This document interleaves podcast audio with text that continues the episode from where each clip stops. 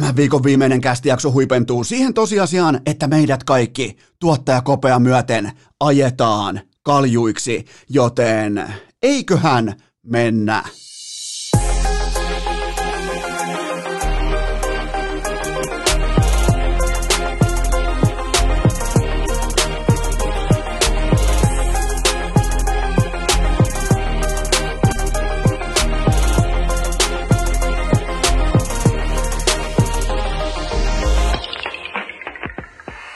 Tervetuloa te kaikki mitä rakkahimmat kummikuuntelijat vielä kertaalleen tähän viikkoon. Urheilukästi mukaan on torstai 18. päivä helmikuuta ja Eno Esko laittoi eilen toistot sisään, kuulkaa. Keskiviikko on päähiihtopäivä. Voiko muuten olla sattumaa, että hiihdon MM-kisat Oberstdorfissa alkaa nimenomaan keskiviikkona? Ei voi olla sattumaa, mutta nyt spekulaatioon astuu totta kai se, että onko Eno Eskon, eli hiihto maajoukkueen tuoreen päävalmentajan, onko hänen, eli muun, mä puhun tässä kun Juhani Tamminen heti kärkee kolmas persona itsestä, terveen ihmisen merkki, heti kärkee itsetuntemus kohdalle 95 50 mutta onko meikäläisen kuntopiikki jopa etupellossa, koska eilen 30 kilometriä perinteistä hiihtotyyliä kahteen tuntiin 19 minuuttia, ois muuten mennyt paljon enemmänkin. Ois, vaikka laittoin siihen kulkaa pal- paloheinän loppusuoralle, laittoin pienimuotoisen kirivaihteen päälle,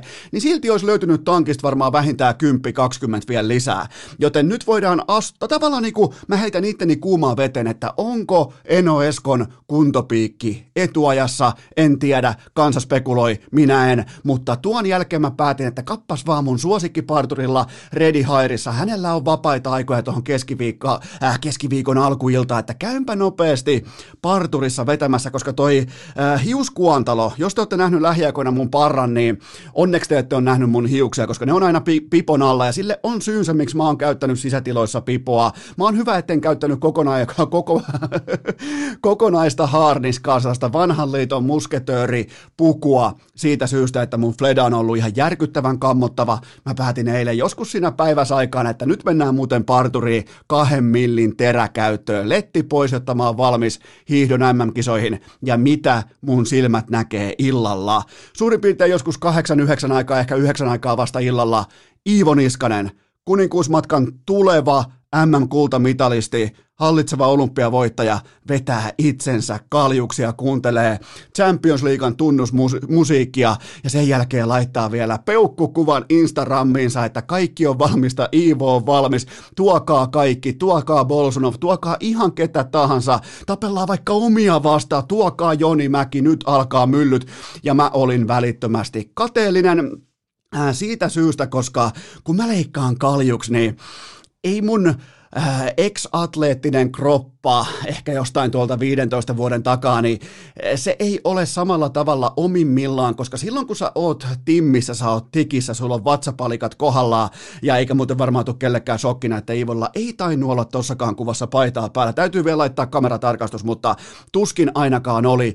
Niin silloin kun sä oot tikissä, sä oot tiskussa, sä oot just niinku laittanut itses kropan kuntoon, kaikki oot huippurheilija elämässä primissa, niin, niin se kalju näyttää hitusen verran paremmalta kuin mulla, niin mä oon välittömästi, mulle päällimmäinen tunne on kateus, mutta toisaalta taas kateus, jos sen kanavoi oikein, niin sehän on voimavara mullekin alkaviin hiihdon MM-kisoihin, joihin mä lähden siis nyt urheilukästin kummikuuntelijoiden valitsemana päävalmentajana, koska Teemu Pasanen päävalmentaja, ex-päävalmentaja, ei uskaltanut laittaa mitalitavoitetta, niin mä laitoin samalla myös mitali että tappelutavoitteen Oberstdorfiin, joten Tämä kääntyi näin päin. Miettikää, mä oon ostanut Fitzerin sukset sen takia, koska Iivollakin on. Mulla on Swixin sauvat sen takia, koska Iivollakin on. Mulla on Blitzin lasit siitä syystä, että Iivollakin on. Mulla on Haltin takki siitä syystä, että Iivollakin on. Joten tota...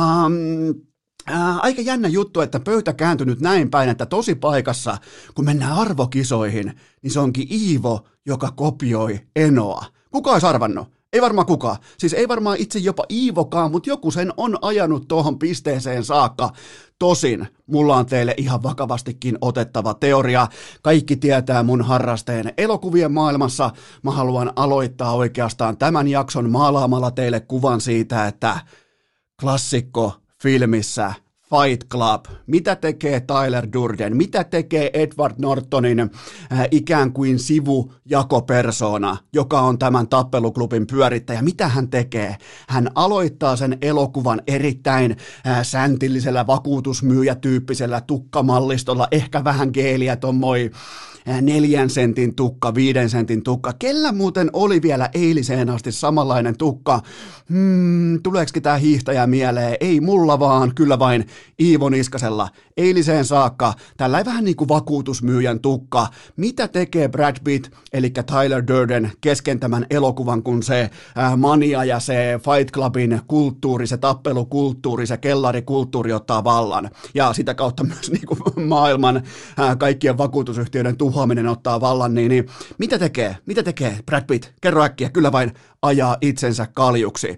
Joten tämä, jos jos Iivo Niskasen tällainen niin kuin kaljukstempasu perustuu Fight Clubin läpivientiin, niin se on, kuulkaa, se on sweepi Oberstdorfissa. Eihän ne kukaan uskalla mennä sen kanssa edes. Miettikää, siinä on siinä lähtö, että miettikää sellainen tilanne, missä tota, vaikka mennään lentokoneeseen aluksi, siihen tulee Venäjän maajoukkue samaan lentokoneeseen jostakin syystä, ja sitten Bolsunov istuu Iivon viereen, ja Bolsunov kysyy, että no Iivo, mitä sä teet? Iivo ottaa salkun syliseen, avaa se ja sanoo, myyn saippua, jumalauta, kun lähtee kisat, ihan tiedätkö, kaljuna siinä nahkatakki päällä, ilmoittaa, että mä myyn saippua, ja siitä eteenpäin lähtö riviin, miesten kuninkuusmatka, 50 kilometriä yhteislähtö, kaikki muut lähtee siitä niinku viivalta tai latupohjalla jo valmiiksi. Iivolle avataan sellainen kellariluukku, mistä se tulee siihen lähtöviivalle samalla tavalla kuin Brad Pitt tulee Fight Clubin kellareista ulos sinne kaduille ja valtaa maailman. Eli nyt kun lähti vähän tälle, ei nyt voi sanoa laukalle, mutta lähti kuitenkin realistisesti sen kautta homma liikenteeseen, että minä, Eno Esko, hiihtomaajoukkueen tuoreena päävalmentajana totean, että Iivo Jumalauta on valmis ja mä olen absoluuttisen kateellinen sille, miten hyvältä Iivo näyttää kaljuna versus se, minkälaisena mä oon joutunut itseäni katselemaan vähintään viimeiset 14, 13, 12 vuotta. Mutta tota, Tällä rahalla sai tällaista, tähän on tyydyttävä ja on mulla. Nyt kun otettiin kateuskortti esiin, niin pelataan koko hiha tyhjäksi. Nimittäin kateudesta puheen ollen Petri Pasanen, toinen, Kalju, Seemoren studio. Miettikää se, ja mä oon ylimalkaan kateellinen siitä, että äijä pystyy hyppäämään pelaajasta asiantuntijaksi. Ja se, se tavallaan, se vielä menee. Sen mä sulatan. Mutta sitten asiantuntijasta studiosta nimenomaan studioisännäksi, se kuka päättää rytmitykset, päättää niin kuin tällaisen läpiviennin, retoriikan, puhetyylin kaikki. Ihan siis uskomaton, ja nämä ei varmaan sellaisia asioita, mitä te sinällään seuraatte, mutta nämä on nimenomaan niitä asioita, mitä mä seuraan. Nämä kiinnostaa mua, että ketkä pystyy astumaan tohon rooliin siitä X-roolista. Aivan uskomaton. Siis kun mä lähdin tähän Champions League viikkoon ehkä vähän ää, ylä, y, yliolkaisesti tai puolivillaisesti, puolivaloilla. Mä en oikein ole saanut itseäni potkittua liikkeelle jalkapallon kanssa, koska se yleisö mun papereissa on ihan me, jär, järjettömän suuri osa onnistunutta jalkapalloiltaa myös täällä kotisohvalla, niin heti kun siihen tuli Petri Pasasta, siihen tuli Virkkunen kumppanit, Virkkusen kengät, jumalauta, jotkut vuorikiipeilijän töppöset jalassa painaa siellä, niin mä olin jälleen kerran, mä olin vähän kuin kotona. Aivan fantastista studiotoimintaa, Petri Pasanen, ja näyttää vielä kaljuna todella hyvältä. Ja siinä on jo toinen kalju, miettikää kaksi kaljua käsitelty läpi tässä jaksossa, ja ne molemmat näyttää paremmalta kuin minä. Mutta mä haluan nostaa vielä erikseen hattua tuosta, ihan vakavasti puhuen tuosta, että Mä en ole nähnyt koskaan, ja mä oon aika paljon seurannut mediaa siitä, miten media presentoi omat asiantuntijansa, omat juontajansa, miten ne brändätään, kaikki tämä puoli. Se on kiinnostanut mua aina. Ja mä en muista, että kukaan olisi ikinä pystynyt hyppäämään asiantuntijan penkiltä, joka on vain, se on siis vain vastaamista. Se on vain omaa läsnäoloa, ää, tiu, ää, tiettyä jämptiyttä, tiettyä jämäkkyyttä, oman vähän niin kuin CVn ää, voimin ratsastamista, mutta silloin kun sä oot studioisäntä, niin sä oot ihan omilla. Sulla ei ole ketään muita kavereita kuin ohjaaja, ja se puhuu sulle sinne korvanappi jotain, sun pitää reagoida siihen, tulee käskyjä, toiveita, kameran valot vilkkuu, kirkkaat valot, kaikki tää. Ihan fantastinen. Siis Petri Pasanen tämän Champions League viikon MVP. Sen jälkeen Tuomas Virkkunen ja kolmantena Tuomas Virkkusen kengät. Siinä on top kolmonen tähän viikkoon, kun lähdetään, lähdetään miettimään Champions Leaguea. Käydään vielä Champions Leaguea vähän, kun meni niin saatanan hyvin taas, niin käydään tuolla vähän myöhemmin. Melkein jopa niin kuin tuolla jakson lopussa, jopa, jopa loppumusiikin jälkeen kehtaa käydä läpi itse ottelutapahtumia ihan ohuesti, mutta Petri Pasanen absoluuttinen supertähti suomalaisessa mediassa vuonna 2021. Ja nyt kun oikeastaan tämä kateus on teemana, niin puhutaan lisää sellaisista ihmisistä, joilla on mua kauniimpi tukka tai pääkuontalo. Aleksi B hurmaavaa dominanssia Dustin b Dustin kakkosen b ihan absoluuttinen lockdowni, ää, ysipilveä vastaan, 2-1 voittoja, ei mitään muuta kuin OG aloittaa Katowicen majorit tänään torstaina, eli vastaan tulee aina helppo Vitality, ää, niiden tota, Chaivu vai mikä, niin onkin, mikä sen oikein nimi muuten on? Pitäisi muistaa, no okei, Chaivu tulee vastaan ihan ok jatkaa Avikassa, niin, niin, niin OK jälleen kerran noussut sinne tärkeimpään tittelin CSS, eli koko skenen viihdyttävin porukka. Siis 12, mitä? 12-3 johto ei ole mitään. Silti pitää pystyä käymään vielä ne kytkivaiheet läpi. Oli oikeastaan aika kiva nähdä, että Aleksi B oli nimenomaan itse se, joka naulasi sen pelin. Ensin Dust, äh, Dustin, tota, Dustin, ensin Dustin B täysin lockdown ja sen jälkeen sitten vielä nukuttava nappi ää, siihen ysipilven pelaajan pataan, ja se oli siinä sitten 2-1 voitto, ja kyllä tässä nyt on, jos NBK pelaa tolleen, Aleksi P pelaa tolleen, ää, sieltä löytyy oikeastaan kaikki muut paitsi Issa tällä hetkellä, niin mä heitän jopa pienen sellaisen mustan hevosen näköisen viirin salkoon sen tiimoilta, että tuleeko jopa Katovitsesta majoreiden kultaa Suomeen. Ihan vaan, mä kysyn, jälleen kerran mä kysyn ei vaan siis kansa kysyy, mä en kysy, mä en spekuloi näillä asioilla. Nyt mennään jo niinku, on niin paljon komeita miehiä rivissä heti, Iivo, Pasanen, Aleksi B, että mennään lähtee ihan täysin niinku, ää, tota, tää pieni urheilukästin poni tonne ojan puolelle, mutta lähdetään kuitenkin siitä, että OG voittaa koko paskan, eli majorit käynti. Miettikää, siitä on kaksi vuotta siitä. Easy for ens, ens, ens, ens on siitä kauan. Siitä, siitä, on, siitä on tavallaan se muistaa ihan elävästi, varsinkin Liquidia vastaan, Navia vastaan, ää, ja silti siitä on ihan helvetin kauan, joten tota, varsinkin CS, kalenterin, jonka Robu Johnson meille ää, tota, ansiokkaasti esitteli, eli CS-kalenterissa jokaisessa vuodessa on suurin piirtein kaksi tai kolme pelivuotta sisään leivottuna, joten tota, tulisiko muuten joku, joku CS-vieras voisi taas tulla Aleksi B ja Robun ja hoitelijan jatkeeksi kertomaan, että minkälaista toi oravan pyörä on, minkälainen toi mankeli on, minkälainen toi arki on, varsinkin silloin, kun toivottavasti öö, maailma joskus taas olisi normaali. Tokihan tämä on aikamoista mankelia myös tässä nykynormaalissakin maailmassa. Mutta sitten kateus narikkaa okei, ei välttämättä kokonaan narikkaa, mutta kuitenkin päivän ensimmäinen varsinainen aihe, nimittäin mulla on teille pohdintaa. Mä kysyn teiltä näin, että mitä maalivahti myy jääkiekossa? Mikä on Veskarin vientiartikkeli? Saat hetken aikaa pohtia. Se on tietenkin toivo. Veskari myy toivoa. Toivo muuttuu uskoksi ja usko toistojen kautta, onnistumisten kautta, kollektiivin kautta itseluottamukseksi.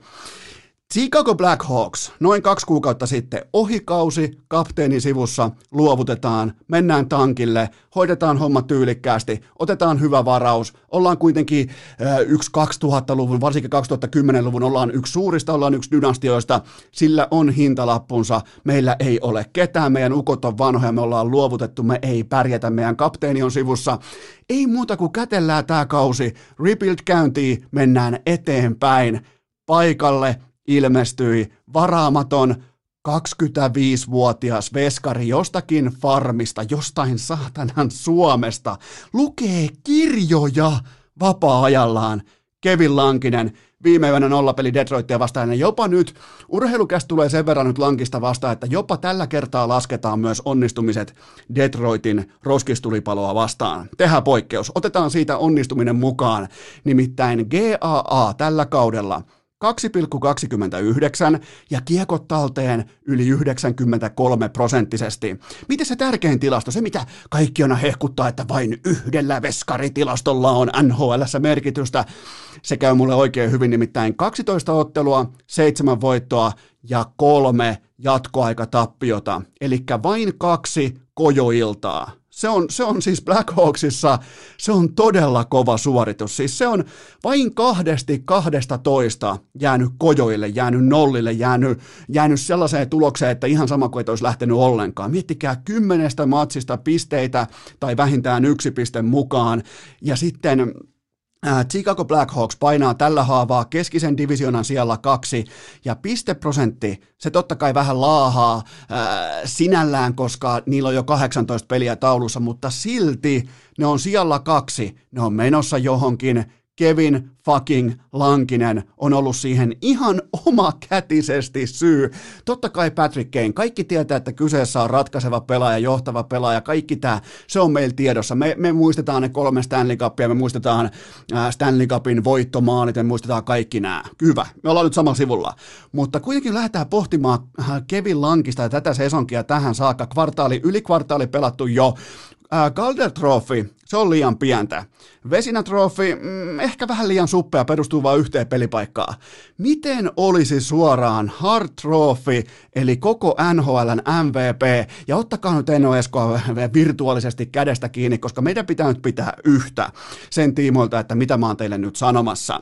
Siis tota, ihan vakavissaan, kuka on ollut joukkueelleen yhtä arvokas pelaaja kuin Kevin Lankinen tällä kaudella. Okei, sun ehdotus voi olla vaikka McDavid. Nää, väärä vastaus. Äh, Drysaitel osoitti oikeastaan tämän vääräksi jo viime kaudella. Ei sen joukkueen produktio katoa mihinkään, se ei kuole, se ei mene roskikseen McDavidin äh, mahdollisen vaikka loukkaantumisen myötä. Ja tämä sama pätee myös toisinpäin, ne pystyy kantamaan oman veneensä tosi paikassa tiettyjen aikakausien yli kumpi tahansa. Okei, varmaan se Auston Matthews, hyvä ehdotus, ei sekään käy, koska Marner siinä rinnalla painaa 1,35 paunaa per peli.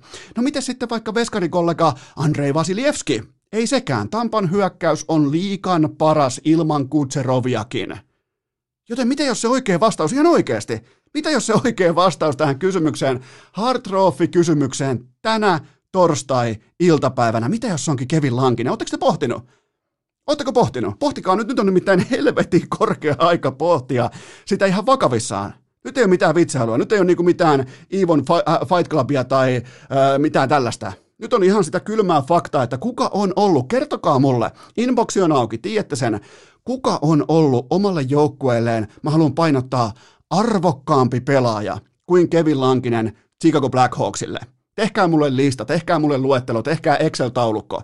Mä kuvittelisin, mä otaksuisin, että siinä taulukossa ei ole ihan hirveetä tungosta. Urheilukääst! Minoreista majoreihin jo vuodesta 2018. Tähän välikköön mä droppaan teille huippunopean kahupallisen tiedotteen, joka tavallaan osuu ikään kuin kuulokkeiden MVP-listaukseen. Melko mukavasti tämän tarjoaa teille Joy Actor ja nimenomaan Tiny Sport 2 kuulokkeet, olkaa tarkkana. Jos sulla on tällä hetkellä jotkut muut kuulokkeet korvissa, sä kuuntelet urheilukästiä, heitä ne vanhat kuulokkeet. Kylmästi roskiin nimittäin Tiny Sport 2, jos sä harrastat urheilua, kuntoilua, liikuntaa, niin mä oon pommin varma, että se on joskus vituttanut aivan ylitse pääsemättömällä tavalla se, että ne napit ei pysy sun korvissa. Me kaikki ollaan oltu sieltä. Me ollaan kaikki oltu siinä tilanteessa, missä tekee mieli luovuttaa ihan vaan pelkästään sen takia, että sun suosikkipodcasti, suosikkimusiikki, joku muu vastaava ei kuulu siitä syystä, että napit putoaa korvista. Okei, Tiny Sport kakkoset, ne on ulkona, ne on jakelussa tällä hetkellä. Nyt mennään jo torstaita, ne on ollut keskiviikosta alkaen jakelussa. Sieltä lähtee kulkaa kilotolkulla, tonnitolkulla laatikoita ympäri Suomea, ympäri maailmaa. Te otitte tämän tarjouksen vastaan todella hyvin. Muistakaa ne ominaisuudet. Pysyy korvassa vaikka Mikkelin yössä, akkua 5 plus 17 tuntia, kun ottaa mukaan siihen sen boksin. Siinä on heijastimia, siinä on kaikkea sitä, mitä urheilija kaipaa. Siinä on ihan kaikkea sitä. Kaikki ylimääräinen hössötys pois ja fokus vain siihen, että mikä on äänen laatu ja mikä on toimivuus ja mikä on pysyvyys. Ne, ne on ne tekijät, jotka määrittelee ainakin mun papereissa urheiluun tarkoitetut nappikuulokkeet. Joten tämä on markkinoiden paras diili, tämä on Suomen paras diili ja mulla on teille heittää tähän samaan hintaan, siis hintalappu on 119 euroa, löytyy meikäläisen Instagramista tänään, menkääs vaippaamaan ylös ja menkää ostamaan, nimittäin tähän tulee mukaan tähän diiliin huippulaadukas powerbankki, joka voi vaikka pelastaa teidät mökkireisulla, kalareisulla, pitkällä hiihto, yli 30 kilometrin hiihtomatkalla, kuninkuusmatkalla. Se powerbankki kannattaa ottaa aina mukaan, kun lähtee vaikka retkelle, lähtee vaikka johonkin erämaahan, mihin tahansa. Jos, jos sun vaikka pakkasen takia kännykkä kuolee, niin sen pystyy aina herättämään uudestaan vähän kylmissäkin olosuhteissa lisäakulla eloon siitä syystä, että se ottaa siitä myös lämpöä itselleen. Olen testannut, näin toimii ainakin minun tapauksessani. Ei toimitusmaksua, eli ihan flätti 119 euroa, mukana siis Tiny Sport 2 ja tämä huippulaadukas powerbankki. Sulla ei tekosyitä, sulla, äh, oikeastaan sulla ei tällä hetkellä yhtään tekosyitä. Sulla on nolla tekosyytä, joten tota, käy tilaamassa Tiny Sport 2 urheilukuulokkeet, nappikuulokkeet, meikäläisen Instagramista ostamaan heti tänään. Te aika komeasti tartuitte alennukseen nyt jo pitkin viikkoa, joten ei muuta kuin loputkin. Ja kaikki, jotka pohditte, mietitte, eh, jongleeraatte erilaisten vaihtoehtojen kanssa, niin ei teidän tarvi pohtia. Mä, nimittäin mä pohdin teidän puolesta, mä oon testannut, mä tiedän mistä mä puhun, joten sun valinta on Tiny Sport kakkoset meikäläisen Instagramista. Urheilukääst! Isoäidin kellarinörttien Excel-taulukko asialla jo vuodesta 2018. Ja nyt ollaan oikeastaan siinä tilanteessa, että kuulokkeiden on syytäkin pysyä korvissa, koska te olette jälleen kerran lähettäneet aivan täysin fantastisia kysymyksiä urheilukästin inboxiin. Me ollaan tuottajakopen kanssa tässä haravoitu parhaat pöytään. Osa on jouduttu jättämään jopa tonne vähän niin kuin viltiketjun puolelle, jopa osa on katsomossakin Bobi Lehtosen vieressä Torontossa. Joten tota, äh, kiitoksia jälleen kerran kysymyksistä. Ja nyt alkaa olla sellaista tiettyä niin kuin analyyttisyyttä. Mä tykkään varsinkin niistä kysymyksistä, jotka heijastelee tietynlaista äh, urheilukästimäistä retoriikkaa. Joten nyt on näitä. Mä mietin tänä aamuna, torstai-aamuna, kun mä olin tulospiilossa Wilsonit kupissa ja NHL tuossa iPadilla sekä tietokoneella, niin mä ihmettelin, että no, tuleekohan tällaisten matsien jälkeen oikein kysymyksiä, että onkohan mikään, mikä on askarruttanut ää, urheilukansaa, kiekkokansaa, niin te ette taaskaan pettänyt Eno, Eno Eskoa. Mahtava määrä kysymyksiä, joten napataan ensimmäinen pohdinta pöytään. Mikäli Pulju pelaa koko kauden tällä tasolla, niin tuleeko häntä harkita Leijonien olympiajoukkueeseen vuoden kuluttua? Ää, totta kai. Se on siis ihan sanomattakin selvää, että harkinta pitää olla muutenkin jo käynnissä. Mulla Pulju jäi just joukkueen ulkopuolelle. Mä en vielä, mä en vielä toistaiseksi osta tätä 17 matsin kokonaisotantaa, jotta mä jyräisin hänet mun tulosyksikköihin. Se, se on vaan mun lähtökohta. Mulla on siellä lainetta, mulla on Rane, mulla on ää, Teräväistä, mulla on kumppaneita, mulla on Sepe Ahoa kumppaneita. Mutta itse asiaan, niin Pulju on kuitenkin ihan faktuaalisesti kaikista NHLn pelaajista neljänneksi paras maali odottaman osalta. Ja osalteet varmaan tulee jo korvista sana maali odottama, mutta kuten coach Jalosta siteera, haluaisin siterata sen verran, kun hän oli urheilukästi vieraana, että nimenomaan siitä aspektista jääkiekkoa pelataan. Miten luodaan Jalosen äh, terminologian mukaan tekopaikkoja, eli toisin sanoen maali odottamaan. Joskus tulee, joskus huppoo, joskus ei, mutta kuitenkin tässä kategoriassa – Pulju on neljänneksi paras pelaaja koko nhl edellä vain Auston Matthews, Connor McDavid ja äh, Brady Katchak. Joten tota, aika kovassa porukassa Pulju painelee ja on ollut, vai, on ollut sinällään, sinällään vaikea, miettikää vaikea kausi tekstitvn kannalta, sen kannalta, että mitä tulee, mitä data tulee, äh, mitä dataa tulee niin kuin sinne iltasanomien lööppeihin, tulee iltalehden lööppeihin, tulee niin kuin otsikkotasolla, koska ei tämä kuitenkaan, tämä ei ole vielä mitään ilotulitusta. 17 matsia, 7 tehopistettä, ja silti tuntuu, että pulju on illasta toiseen yksi liigan vaarallisimmista pelaajista. Totta kai minä ja sinäkin oltaisiin kohtalaisen vaarallisia Conor McDavidin rinnalla, todennäköisesti molempiin suuntiin niin kaukaloa, mutta tota, tämä on, tää on siis, ei tämä ole mikään mielipideasia enää. Pulju on oikea NHL-pelaaja ja tota, mä en siltikään vielä toistaiseksi nosta puljua mun olympiajoukkueen kärkihevosten joukkoon, mutta miettikää, jos tämä sama pelaamisen taso jatkuu koko kauden mitassa, niin tota, silloin pitää reagoida uudella tavalla. Silloin pitää, kun on uutta informaatiota, uusia näyttöjä, uusi suoritustaso, mitä tahansa, niin silloinhan sä et voi olla se jästipää, joka hakkaa koko ajan vastaan, että no kyllä minä, se, minä tämän asian näin näen, että kyllä minulla, ei, ei, ei, Ketään ei kiinnosta sun jästipäisyys. Kun sulla on uutta informaatiota, sä vaihdat sun mielipidettä, koska niin se urheilu toimii. Siinä ei ole, sillä ei ole mitään tekemistä takin kääntämisen tai tuulipuku, tuulipuvun kahinan kanssa.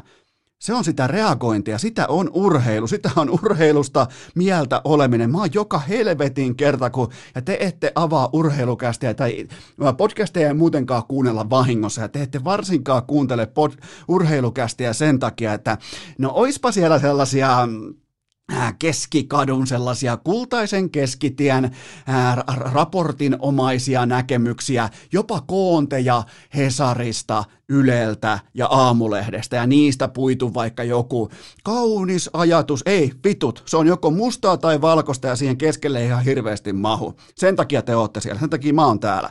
Joten tota, tämä pulju on ehdottomasti menossa kohti olympiajoukkuetta ja se ei ole sinällään enää mikään mielipideasia, mutta toistaiseksi, mä pysyn mun kannassa toistaiseksi, ja mä jätän puljun pois vielä tänäänkin siitä syystä, että mun ykkös-kakkosketjujen laidat tulosyksikkö se on aika helvetin kova.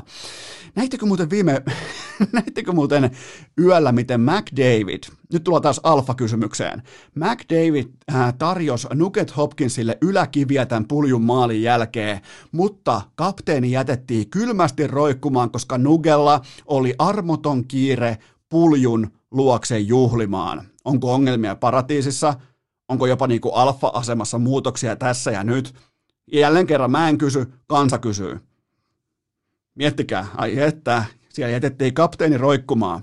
Toi on muuten hyvä, hyvä kuvio toi, missä pelataan keskialueella kiekko äh, kämmenestä kämmeneen siten, että McDavid ei olekaan se keskialueen ylityksen nopein pelaaja. Hänellä ei olekaan pelinopeus, pelivauhti, tilannevauhti, ei ole tapissaan, ei ole maksimissaan. Hän hidastaa tilannetta, hän pelaa sitä jääkiekkoa, mitä vaikka äh, John Tortorella vihaa. Hän hidastaa tilanteen, hän, hän odottaa tilanteen kypsymistä, kun taas pulju, vanha jääpalloilija, käyttää koko suoranopeuden, koko punaisen maton hyväkseen ja tekee niitä oikeita asioita, missä nimenomaan pulju on hyvä, eli ää, puolustuksen repimisessä kaikessa tässä. Rohkea haltuotto läpi, kiekkomaali, kädet kattoo ja McDavid roikkumaan. Seuraava kysymys. Tulee muuten pitkä jakso, voi nyt jo sanoa. Mitä Juho Lammikon maalin sylkeminen tarkoittaa Floridan sentteriosastolle?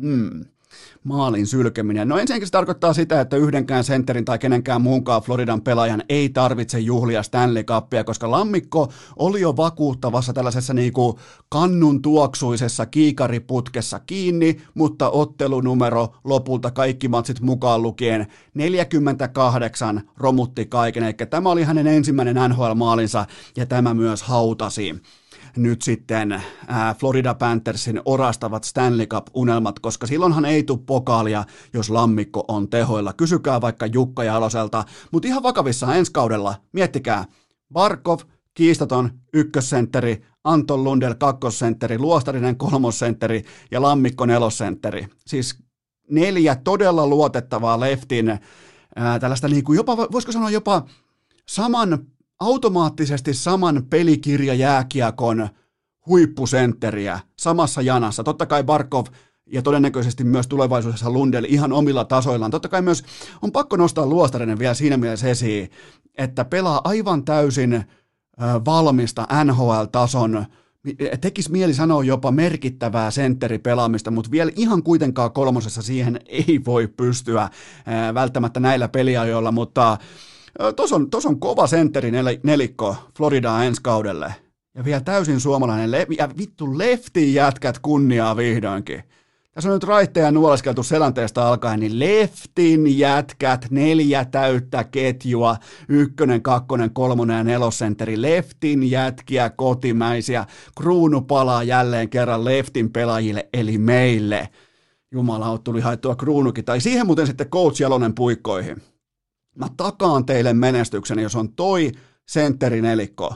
Tolla pelitapa ymmärryksellä, tolla pelaamisen kulttuurilla, mä takaan teille menestyksen. Nyt jos, jos satut olemaan vaikka Florida Panthersin omistaja tai GM tai seuran presidentti, niin coach Jalonen tuohon päävalmentajaksi, mä takaan menestyksen. Se ei ole mitään spekulaatiota, se on takuu.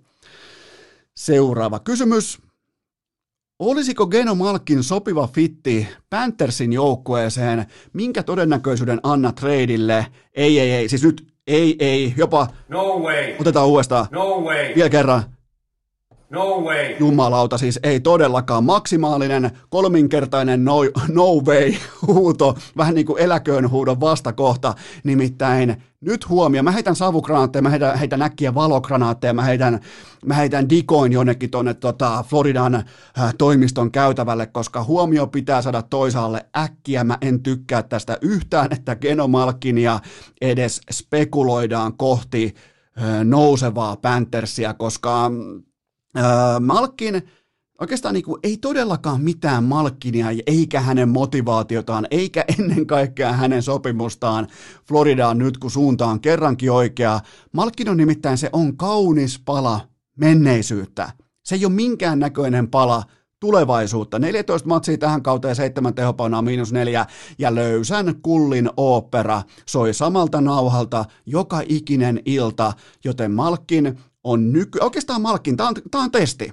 Tämä on kaikille testi. Eli Malkin on nykytilanteessa täydellinen idioottitesti kaikille NHL-organisaatioille. Joten vielä kerran, No way. otetaan uudestaan. No way. Ja kolmas kerta. No way. Tota mieltä mä oon. Ei siis, ei todellakaan. Tämä on idioottitesti. Se, joka, ja voitte suoraan laittaa ihan kylmästi, nyt jo vihkoo merkintä ää, näin, että se joukkue, joka treidaa Jevgeni Malkinin nykymotivaatiossaan, formissaan, kunnossaan, iässään, ää, tota, pelinopeudessaan, se, joka treidaa itselleen nykysopimuksellaan ää, Jevgeni Malkinin, se on sama kuin tilaa lautaselle sen paskaa ja ihmettelee, että missä on sisäfile. Joten tota, se on idioottitesti tällä hetkellä nykypäivän NHL. Valitettavasti mahtava, mahtava, mahtava menneisyyden pelaaja, todellinen kytkimien kytkin playoffeissa, ollut monta, monta kertaa. Enää ykkös-kakkos merkittävissä rooleissa, ykkös-kakkos sentterinä ei mitään käyttöä. Seuraava kysymys. Mitä ajatuksia Arizona Coyotesin tilanne herättää tuoreiden raporttien pohjalta näköjään tavallaan niin kuin idioottitesti alkoi välittömästi. Mä luulin, että tämä kysymys lähtee välittömästi, tai niin kuin liikahtaa sen kautta, että lähtisikö Malkin jopa Kojotesiin, tai onko Malkin jopa sainannut jo Kojotesiin, koska kaikki on mahdollista, ja tässä on muuten teille se idioottiorganisaatio. Mutta itse kysymykseen tästä Eno Eskolla saattoi olla tästä jonkinnäköistä pientä nippelitietoa jo etukäteen, mikä lähinnä herättää tällaista niin kuin klassista reiden raavinta myötä häpeää sen osalta, miten tuo organisaatio operoi, mutta kyseessä on siis aivan täysin hallitsematon kaatopaikka, jäte, tulipalo. Eli siellä on sekasi kaikki jätteet, ne palaa, siellä on rasvaa, siellä on, siellä on ihan jokaiseen lähtöön ihan vähän öljyäkin ja se ei sammu koskaan. Se voi palaa 11 kuukautta yhteen putkeen ja niin se on myös palanut. Eli te Atletikin tutkiva journalistinen työ oli loistavaa aiheen tiimoilta ja juttua siteerattiin laajasti myös Suomessa. Ja tämä juttu siis perustui siihen, että että Arizona Coyotes on aivan, aivan siis tuuliajolla, ihan niin kuin epäammattimainen NHL-organisaatio. Se on tavallaan niin kuin se ydin, poiminta tuosta jutusta. Ja, ja se, mikä on mielenkiintoista, niin kuten aina huippurheilussa, tällaisessa niin kuin selkeässä, selkeä rakenteisessa omistusbisneksessä, priva-bisneksessä, niin se juna pysähtyy. Kritiikin juna pysähtyy aina rahan kanssa samalle pysäkille. Ja siellä on omistajana Alex Meruelo, niminen herrasmies. Ja ootteko muuten koskaan, mä kysyn teille nyt, kun Alex Meruelo on pinnalla, ainakin nyt tämän yhden hetken, niin tota, osa teistä on varmasti kattonut Netflixistä tällaisen draamasarjan kuin Ozark. Varsinkin se viimeisin kausi, sen loppu oli todella, todella, todella kaunista, mahtavaa, uskomatonta kerrontaa. Nimittäin tässä Arizonan toiminnassa, organisaatiotoiminnassa on pelottavan paljon samoja elementtejä. Vähän niin kuin asioita keksitään jatkuvasti aseohimolla suoraan lennosta. Mennään, hei tehdään noin, aloitetaan toipisessa, hei tehdään tota. Koska Meruelon pääbisnes löytyy nimittäin räkäisistä kasinoista, se löytyy mediataloista, ravintoloista, pitoa on kaksi miljardia, niin jos mä olisin ikävä ihminen, niin mä kysyisin jopa, mä en sanoisi vaan mä kysyisin, että onko Arizona Coyotes olemassa pelkästään niinku Ozark hengessä rahanpesua varten, Että pitää olla kuluja, pitää olla menoja, pitää olla palkkarakenteita, pitää olla siis jonkinnäköinen bulvaani, mitä pyöritetään, jotta tämä räkänen kasinobisnes jossain Los Angelesin huorakaduilla, että se saa kukoistaa.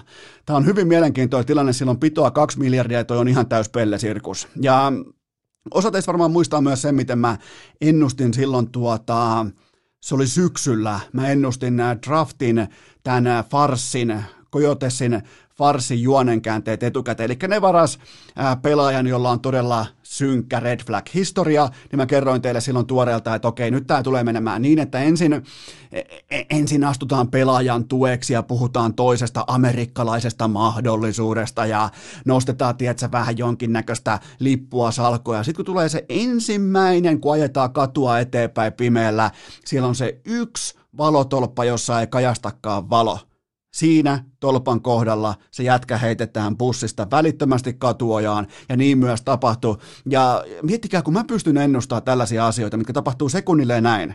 Ja mä oon, mä oon helvetin kaukana Arizonasta. niin, niin tämä on, on ehkä se huolestuttavin merkki, että tavallinen kotisohva podcast-pelle pystyy arvioimaan, ennustamaan asioita tapahtuvaksi NHL-organisaatiossa sentilleen. Joten tota, Mun arvion mukaan Arizonan organisaatio voi pelastaa enää se, että NHL ottaa koko tämän toiminnan huostansa, kuten vaikka Los Angeles Clippersin NBAn puolella aikoinaan. Toki eri syistä, eri tilanteesta, eri, vivu, eri vivulla mutta tota, ja eri tematiikalla, mutta vain NHL ja 30 muuta, nykyään 31 muuta, kun Seattle on mukana jo niin kuin tavallaan pöydällä, neuvottelupöydässä, ne 31 muuta omistajaa ja organisaatiota ne voi pelastaa Arizonan. Eli nyt niin kuin, paketointi, homman hilaaminen helvettiin tuolta ja pikkusen vierran vielä nopeasti. Tuo on ihan kuin osarkki. Miettikää Ana. Ana Raanta on osarkissa. Jumalauta, mikä Anan tehtävä osarkissa? Toivottavasti se saa äkkiä vaan, jos sillä on palkat, jos Analla on palkat myöhässä, tarkoittaa sitä, että meidän kaivohuoneen piikki on maksamatta ja sehän ei käy mulle ja Joni Jouhkimaiselle, joten tässä on vähän niin kuin omatkin kivet kyseessä nyt tässä osarkissa. Seuraava kysymys.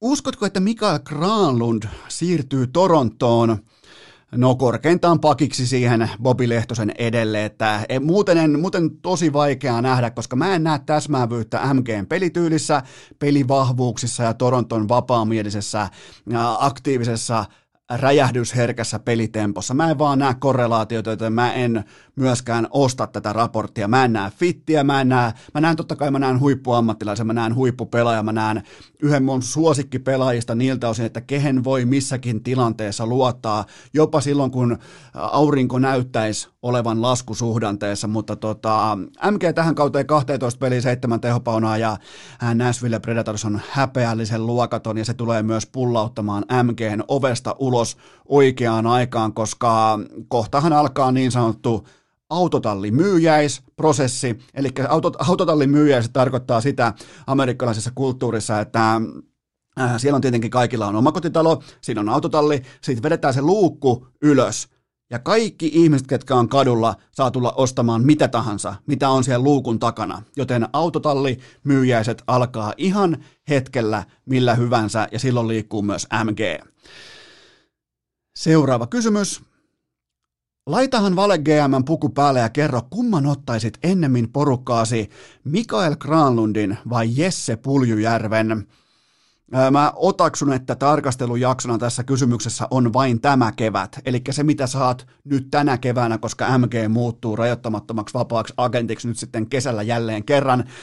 Mä ottaisin silti toistaiseksi MG, koska hän tuo tiettyä karvapersemäisyyttä mun ryhmään tässä on siinä mielessä mulla sama marssijärjestys kuin Olympialeijonissa, mutta jos multa puuttuu ykkösketjun dynaamista tällaista selkeää kiskoista nopeutta, räjähtävyyttä, niin mä otan puljun. Mutta sanotaanko noin niin kuin, jos mulla on kymmenen skenaariota, minkälainen mun joukkue voisi olla, niin suurin piirtein seitsemän kertaa mä nappaan toistaiseksi MGn ensin.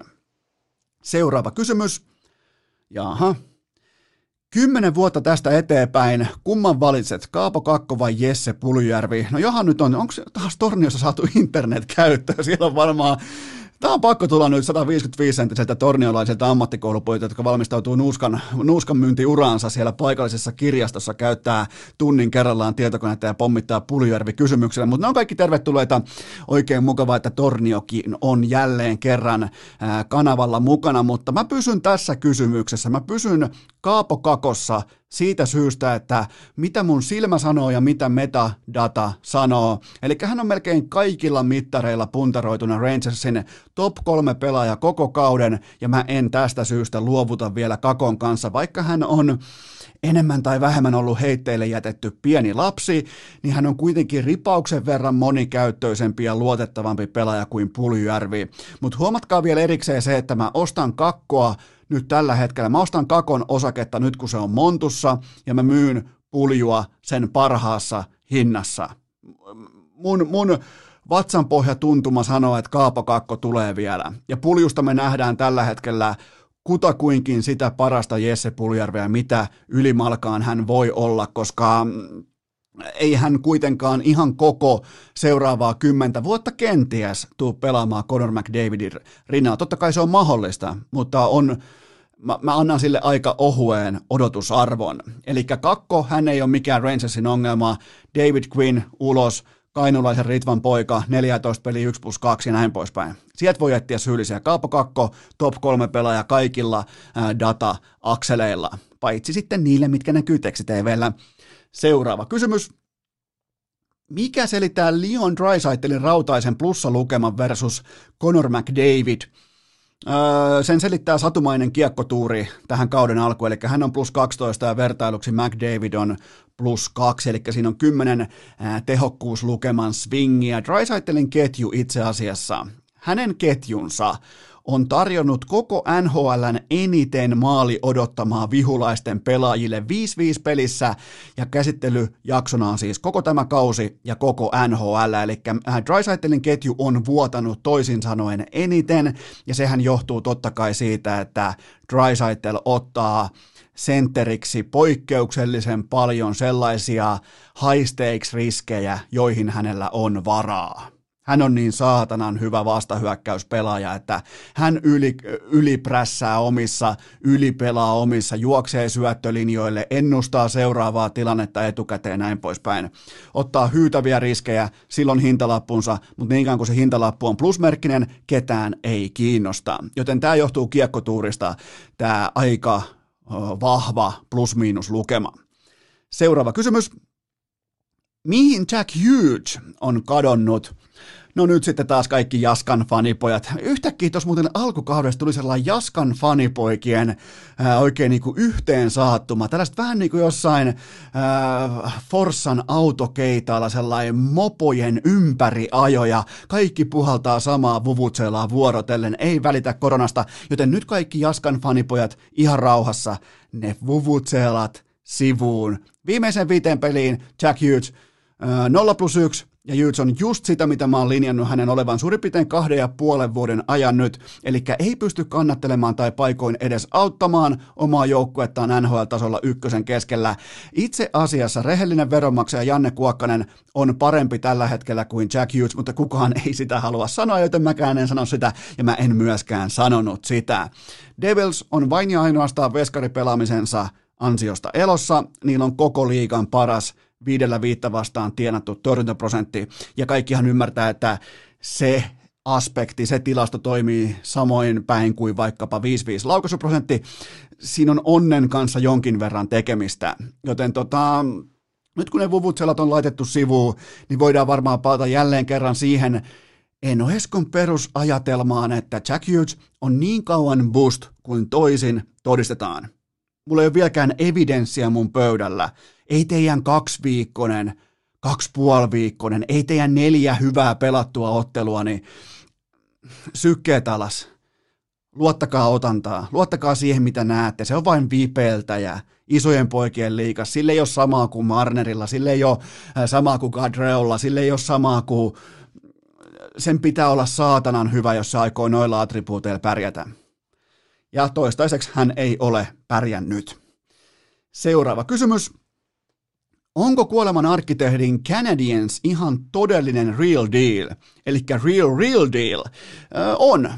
NHLn toiseksi paras laukaisumäärä erotus 5-5 jääkiekossa ja eli siis laittaa vastustajat mankeliin se on, se on, ei sekään kaikkia kerro, että sä dominoit laukaisupörssejä tai voitat laukaisun jakaa, mutta se kertoo osan kuvasta siitä, että jos sä lauot suurin piirtein vaikka viisi kertaa enemmän kuin sun vastustaja iltaa kohden, niin pitkässä juoksussa, kun laitetaan otantaa vaikka tota 56 peliä, 82 peliä tai vaikka 120 peliä, niin sillä on merkitystä, joten tota, hyökkäät luo sen pelinopeuden ja pakit tarjoilee pelkkää pihviä.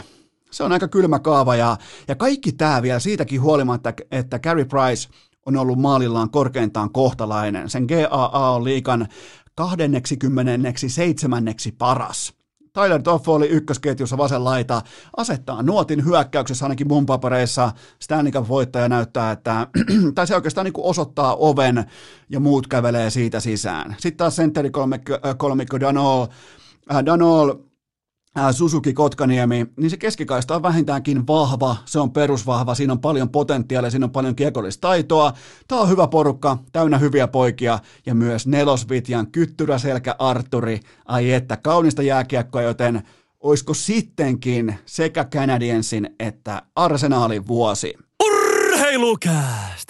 Patrick Laineen keltaisen lampon fanikerhon asialla jo vuodesta 2020. Ja nyt kun me päästiin siihen tosiasiaan, että tämä on kuin onkin arsenaalin vuosi, niin tämä on totta kai myös ehdottomasti elisa.fi kautta urheilukäst vuosi. Tämä on kaupallinen tiedote, jonka tarjoaa elisa.fi kautta urheilukäst, eli Elisa nimittäin mulla on teille grindattuna sinne uusia alennuksia. Nyt siellä on kaksi uutta laatupuhelinta erikoistarjouksessa nimenomaan meikäläisen omalla Elisa-sivustolla elisa.fi kautta urheilukääst. Siellä on kaksi hunttia hinnasta pois kummastakin laatupuhelimesta, mutta mulla on teille pommi. Se putoaa sillä sekunnilla, kun tämä torstai vaihtuu perjantaiksi, eli ensi yönä, jos kuuntelet nyt torstaina, niin ensi yönä kello 0001 pamahtaa nimittäin. Sieltä tulee mun sivustolle 65 ja 75 Samsungin telkkarit, eli puhutaan tuumakoosta, 65 75 ää, tota, telkkarit, ne on sunnuntaihin saakka superalennuksessa tämä 65-tuumainen töllö, kuuledi kaikki viimeisen päälle uusinta huipputekniikkaa, miinus 500 euroa ja 75-tuumainen juurikin se sama telkkari, joka mulla on tuossa studion päädyssä, ei kun siis vaatekomeron päädyssä, niin se 75-tuumainen on peräti 800 euron alennuksessa, mutta vain sunnuntai-iltaan saakka. Eli potentiaalisia ostopäiviä on vain ja ainoastaan vuorokauden tiimoilta perjantai, lauantai ja sunnuntai. Onko selvää? osoitteesta elisa.fi kautta urheilukääst ja ei ole mitään takuita siitä, että tämä alennus tulee toistumaan. Tämä saatiin hinkattua, väännettyä, väännettiin kättä. Mä siis, mä konkreettisesti väänsin etäkättä virtuaalisesti Elisan neuvottelevan tahon kanssa ja mä voitin. Mieti hiihtäjän, kun mä oon käynyt 400, mitä mä oon käynyt jo, Herran Jumala, 400 50 kilsaa hiihtämässä suurin piirtein, niin mun kädenvääntövolyymi oli niin kova, että mä sain väännettyä teille nyt tämän alennuksen. Eli perjantai, lauantai, sunnuntai, siellä on kahdeksan huntin alennuksessa, siellä on viiden huntin alennuksessa Samsungin. Mä luotan Samsungin telkkareissa, luota säkin, joten siellä on teille nyt ne telkkarit, josta voitte katsoa vaikka hiihdon MM-kisoja, voitte katsoa NHL loppukauden, mitä tahansa, mestarien liikaa, kaikki tää Iivon kalju, Pasasen kalju, kaikkien kaljut paitsi mun, joten tota, ne näyttää paremmalta laatutelkkarista, joten tää on vain perjantaista sunnuntaihin osoitteessa elisa.fi kautta urheilukääst. Tähän kylkeen vielä K18 tuoteinformaatio, jonka tarjoaa tuttuun tapaan Kulbet, tällä kertaa Kulbetin pokeriosasto, nimittäin tonnin seteli pokeriturnaus, se on sitten sunnuntaina kello 18.00.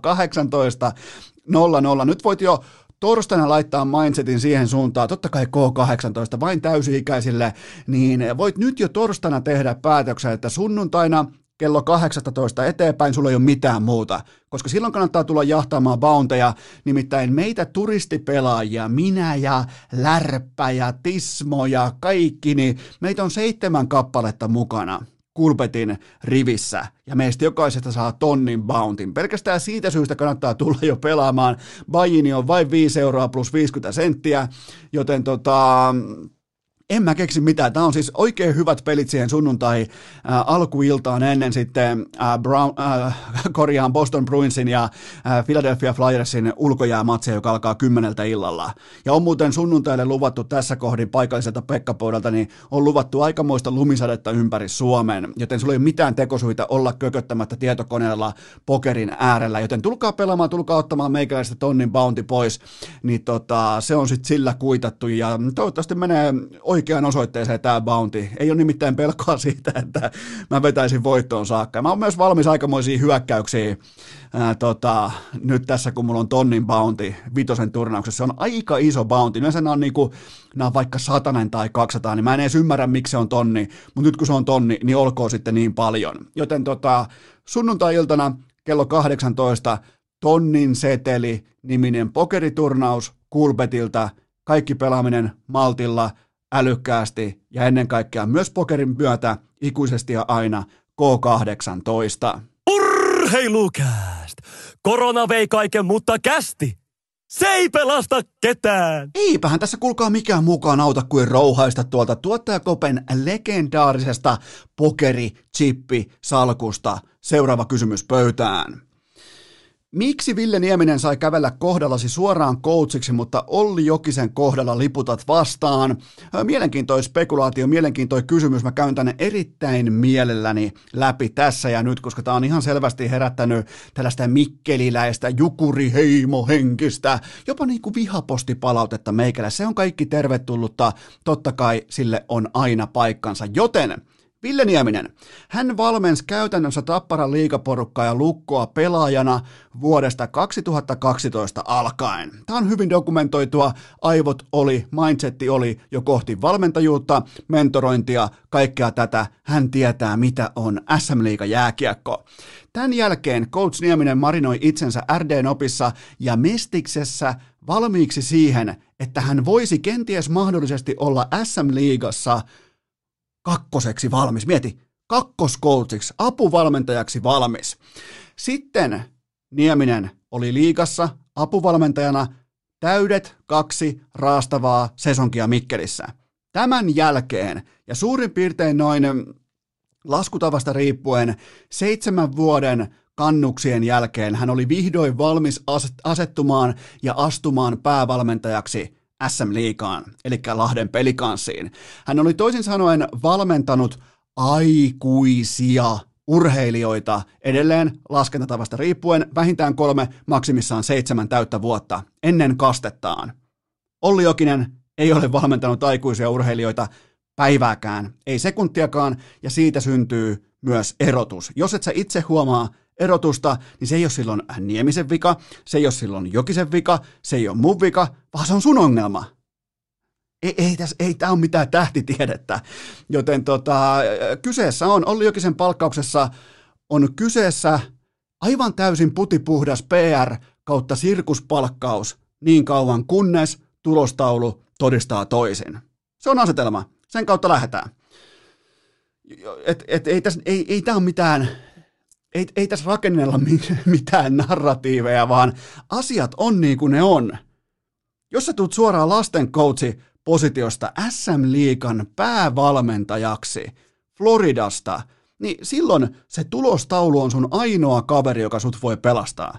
Se on ihan kylmä fakta. Ja sä valmennat Mikkelin jukureita, joten se tulostaulu hyvin todennäköisesti ei ole sun kaveri. Näin menee huippuurheilun bisnesajattelu tulosajattelu. Jos ei se kelpaa, niin silloin se vika ei ole siinä urheilussa tai bisneksessä tai ö, kapitalismin ehdoissa, vaan se on sussa, että sä et ymmärrä, miten se homma toimii. Seuraava kysymys.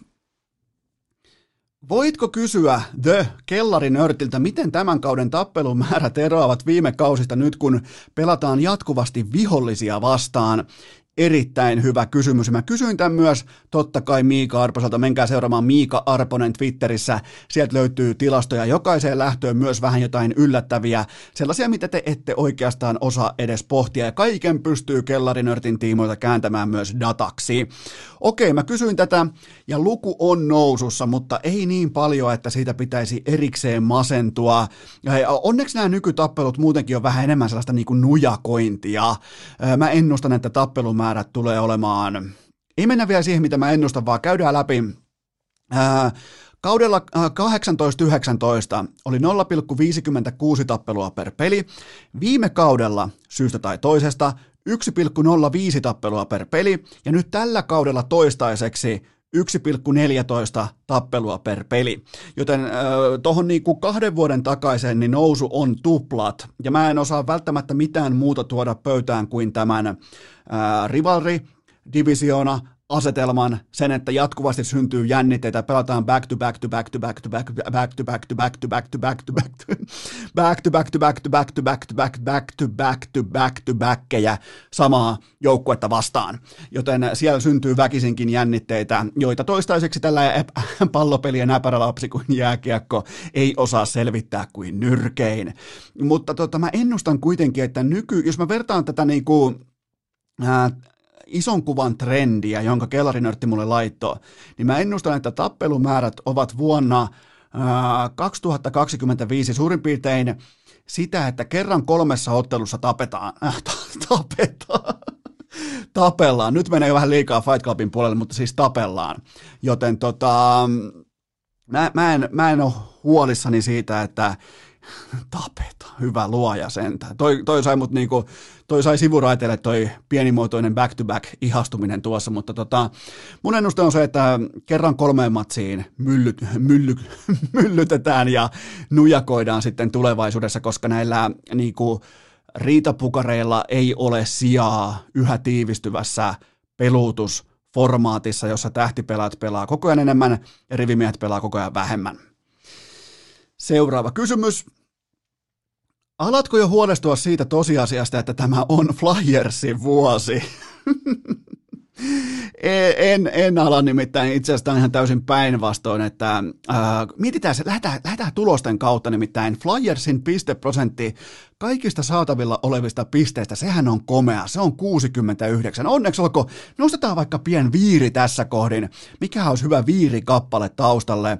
Mulla ei mitään viirikappaletta, tätä ei oikein, oikein niin pystynyt mitenkään läpiviemään tätä, mutta kuvitelkaa, että tämä nousee Flyersin öö, piste prosenttiviiri nousee tällä hetkellä urheilukästi vaatekomeron kattoon, koska mulla on teille Flyers-fanit, mulla on erittäin huonoja uutisia. Flyers on koko NHLn suurin tuloksellinen kupla nyt ensimmäisen kvartaalin jälkeen. Ne on miinus yhdeksän ja puoli laukausta per peli tappiolla. Ne on koko liikan onnekkain porukka. Niillä on paras tota, laukaisuprosentti viidellä viittä vastaan, ja niillä on 5-5 torjuntaprosentti ihan silkkaa timanttia, eli niiden tämä PDO-lukema, joka enemmän tai vähemmän ää, se antaa osviittaa joukkueiden ää, onnekkuudesta tähän saakka, niin ne on PDOn kärki koko NHLssä.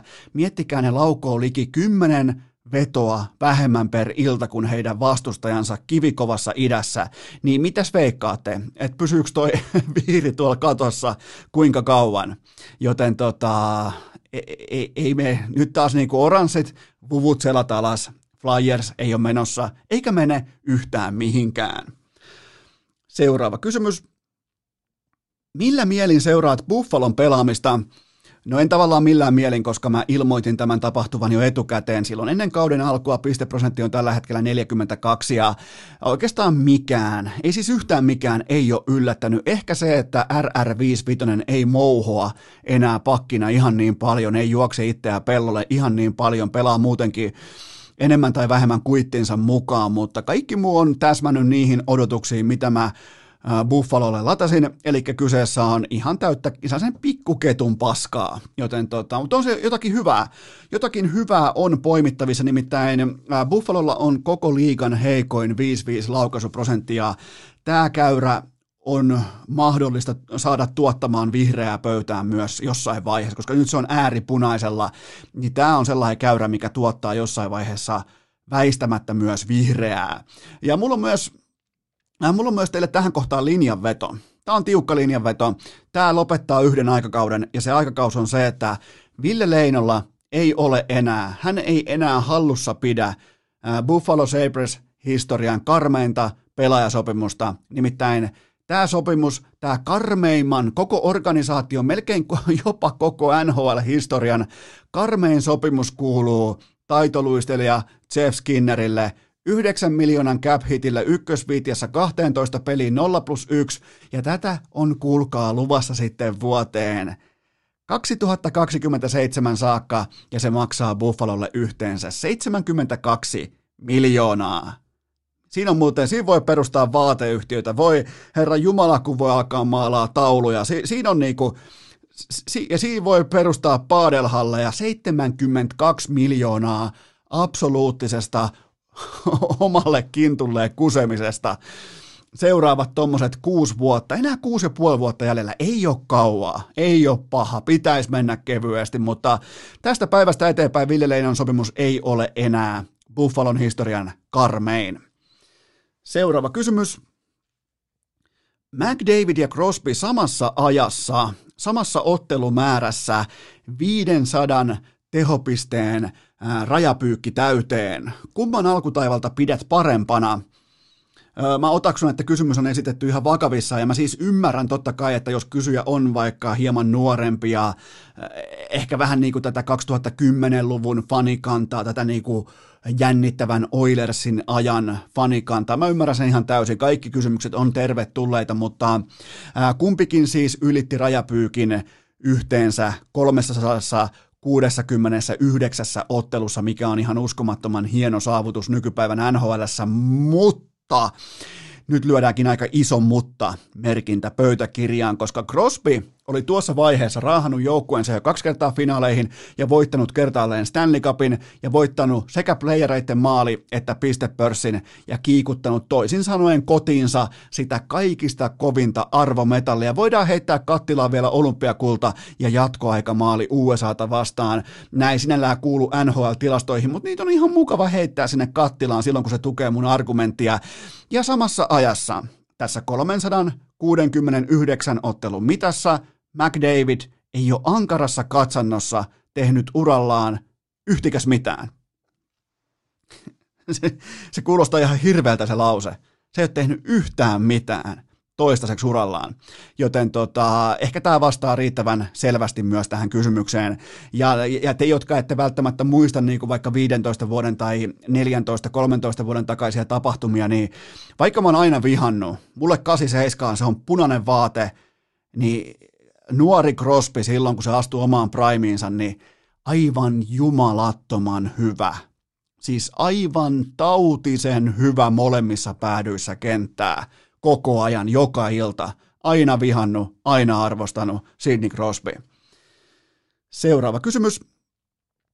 Oletko vihainen vai pettynyt tuosta, että Jokerit sai kahdesta eri laarista liki 900 000 euroa koronatukea? Öö, mä en ole tietenkään luonnollisesti kumpaakaan, koska kyseessä on sataprosenttisesti suomalaisomisteinen organisaatio. Ja tota, otetaan tuosta vielä nimittäin, mulla on täällä ei olekaan, mutta ö, en ole siis kumpaakaan. Ei, ei, mitenkä, miten mä voisin olla Mähän on siis on suorastaan kunnia Suomen kansalaisena tukea suomalaista jääkiekkojoukkuetta ja jos mä olisin vääräleuka, niin mä sanoisin, että jokereille tämä korona on enemmän kuin unelmatilanne, koska nyt ei tarvi ottaa, nyt ei tarvi pitää areenan, Hartwall areenan kulu, ankaraa kulurakennetta käynnissä, voi laittaa ukkoja kaukaloon, ei tarvi ottaa sitä 3000 katsojaa sisään. Tämä varmaan pitää sanoa kuiskaten, mutta joo mä kuiskaan. Jokereille – Näissä puitteissa pelaaminen on taloudellisesti edullisempaa kuin yleisön päästäminen halliin. Noin, se on kuiskattu. Näin, näin, näin sanoo mun tiedot tota, jokereista. Joten tota, niin jackpotteja tulee nyt joka suunnasta jokereiden suuntaan. Eli tota, sekä itse organisaatio, jääkeorganisaatio puoli miljoonaa ja sitten vielä halli, hallipuoli nappasi sen liki 400 tonnia mukaansa. Ja, ja tota, tämä saattaa olla jokereille jopa kaiken tämän jälkeen peräti ennätyksellinen tilikausi, eli toisin sanoen tappiota tulee ehkä vaan joku 7 miljoonaa, 6 miljoonaa, voi olla jopa pienin summa koskaan, mitä tulee sitten sataprosenttisesti suomalaisomisteiselle ää, tota, omistustaholle kuitattavaksi. Ja sehän on tietenkin Jari Kurin sanoi, sehän on pelkästään Hyvä. Se on pelkästään hyvä. Se on jokereiden kannalta pelkästään hyvä asia ja minä ö, Suomen kansalaisena tuen ehdottomasti sataprosenttisesti suomalaisomisteista jääkiekko-organisaatiota. Tässä ei ole mitään ongelmaa. Seuraava kysymys. Mitä odotuksia lataat Sakari Salmiselle Ässien loppukauteen? Mä oon aika maltillinen. Tokihan nyt osa porilaisista on jo torilla, mutta toisaalta ne on ollut torilla kohti tuommoisen hetkinen kahdeksan vuotta putkeen. Kahdeksan vuotta tulee siitäkin, jumalauta, kun mä laitoin Analle kaikki rankkarit sisään, mutta 32-vuotias hyökkäjä on ollut päivälleen vuoden pelaamatta ja Salminen sai vuosi sitten kenkää Ore Bröstä ja itki perään, että minulle ei kerrottu potkujen syytä, mutta miten olisi vaikka kahdeksan maalia 45 otteluun ulkomaalaisvahvistuksena, on, on, on kelpaako se, tai sitten, että sä pelaat jääkiekkoa postilaatikosta, sä oot tilanne pelkuri, sä, sä kaihdat ahtaita välejä, kelpaako se? Mä vaan heitän niinku, en mä oon kattonut mitään Orebroin jääkiekkoa, mutta sen mä tiedän, minkälainen pelaaja Sakari Salminen on. Mutta takaisin ässiin, mun, mun mielestä Salmisella on paikkansa nykypäivän SM-liigassa kernaasti, koska nykypäivän SM-liiga on huonompi kuin koskaan. Ja vara, itse asiassa nyt kannattaa fanien varautua tällaisiin niin kuin maalis-huhtikuun tyyppisiin kahden kuukauden työelämään tutustumisen tyyppiseen pelaaja-apuihin. Niitä on meidän aika vino jono tuossa niin kuin jääkiekkotyökkärin ovella tällä hetkellä. Joten, tota, ja ne tulee myös aika halvalla, koska sun tarvii maksaa kahden kuukauden palkka plus totta kai työnantajan kulut, kaikki nämä maksut, ja se on aika maltillinen summa lopulta, vähän niin kuin jokereiden tuki oli aika maltillinen summa. Ai saatana, siellä on Potaini noussut just. Mut se on, se on. Mieti, Potaini on just noussut Venäjän kaikkien näköjen rikkaimmaksi liikemieheksi. Ja sitten vielä niin kuin toinenkin tällainen sivupotti arpa osuu, että hänen sataprosenttisesti suomalaisomisteinen jääkiekko bulvaani organisaationsa, jota hän ei varmaan edes tiedä, että hän omistaa. niin tota, koska ei omista. Sehän siinä onkin, että ei omista. Niin, kyllä. Hyvä. Noin. Joo, mennään. Tämä alkaa jo pelleilyksen tämä menee, mutta mennään seuraavaan kysymykseen. Tuliko yllätyksenä, että Lasse Kukkonen on vuoden oululainen heti, kun hän aloitti podcast-uransa? Öö, ei missään nimessä, koska joillain, joillain vain on se. Kaikkihan tietää, että se, sitä on vaikea määritellä, mikä se on, mutta jollain vain on se karisma, se vetovoima, se äh, clutch-pelaamisen suorituskyky. Se on, se on muutamilla, se on harvoilla, onneksi sitä ei ole kaikilla, sitä ei ole mulla eikä sulla, mutta se on kukolla, tämä ei yllätä nimittäin yhtään, koska nuori kukko aikanaan ei mikään järin lahjakas jääkiekkoilija ja silti tommoi parikymmentä vuotta jääkiekon huipulla. Ja nyt sitten vanha kukko mikrofoni alussa väärinpäin käteen, ihan mennen tullen petopodissa suurin piirtein niin kuin ei saa sanaa suusta ulos ja silti välittömästi vuoden oululainen ja pelkkää dominointia. Sellaisen niin kuin alku, se alkukankeus otti ehkä, ehkä yhteensä tuommoisen niin kaksi minuuttia 40 sekuntia kukolta ja sen jälkeen Petopodissa pelkkää dominointia ja vähemmän yllättäen myös vuoden oululainen. Joten tota, itse asiassa mä valitsen, mä teen nyt jo linjauksen, koska mä en pärjää kukolle en jääkeikossa enkä podcastaamisessa, joten mä valitsen mun seuraavan ammattini todella tarkasti siten, ettei kukko tule valtaamaan sitäkin alaa. Mä oon nimittäin kokeillut jo jääkiekkoa, kukko oli parempi, podcastaamista, kukko on parempi, joten tota, mä alan vaikka, mä alan postimerkkien kunnostusbisnekseen. Kyllä, postimerkkien kunnostusbisnes, niin miettikää viikon päästä Suomen postimerkkiliiton kunnostuskomitean vuoden kunniajäsen Lasse Kukkonen Oulu. Mä en vaan saa breikkiä. Mä, mä, mä, mä oon jopa valmis rakentaa tähän niinku rivaria. Minä vastaan kukko. Kaikista marmoreista. Mulla ei ole marmoreita. No pelataan kukon marmoreista. Silloin muuten marmorilattia talossakin. Jumalauta on muuten kukko. Se on, jumalauta on muuten rikas, komea ja hieno mies. Seuraava kysymys. Mitä muistiinpanoja teit UCL-peleistä, eli Mestarien liiga-peleistä? Hmm, kiitos, että, Kiitos, että avustit tämän kirjan lyhenteen kanssa. Okei, tein ainakin sen, että mä olin Barsan ja Sevillan kanssa sataprosenttisen väärässä ja se myös maksoi rahaa. Mä oon aika, aika pettynyt, että mä, niinku, mä en ollut olien korressakaan kiinni ja tavallaan me todistettiin myös isossa kuvassa auringon laskua ja uuden auringon nousu, eli tuli vähän sama fiilis kuin meikäläisellä tasan viikko sitten, viime torstaina viikko sitten Hiekkaharjun ulkojääkentällä Vantaalla. Ei vaan riitä. Se oli ensimmäinen kerta, kun mä menen ulkojäälle silleen, että nyt mä tiesin miltä, miltä niistä aikuisista miehistä tuntui, kun ne pelas Junnu Eskoa vastaan aikoinaan. Nyt mä sain kokea sen itse. Miettikää, 37-vuotiaaksi asti piti elää tätä elämää, että mä sain itse kokea sen mailan käsittelyn, pelinopeuden ja teknisyyden karttukylvyn, jonka mä koin viime torstaina Hiekkaharjun ulkojääkentällä. Siellä oli jotain jokerijunnuja tai jotain IFK-junnuja tai jotain vastaavia, varmaan jotain ehkä 16, 17, 15-vuotiaita ja se oli kova paikka. Se, ja kova paikka on myös tämäkin, kun mä joudun katsomaan, miten Messi ja Ronaldo, ne haalenee osaksi ehkä tausta kangasta, kun taas sitten ää, Mbappe ja Hollandi, ne potkii ovia alas.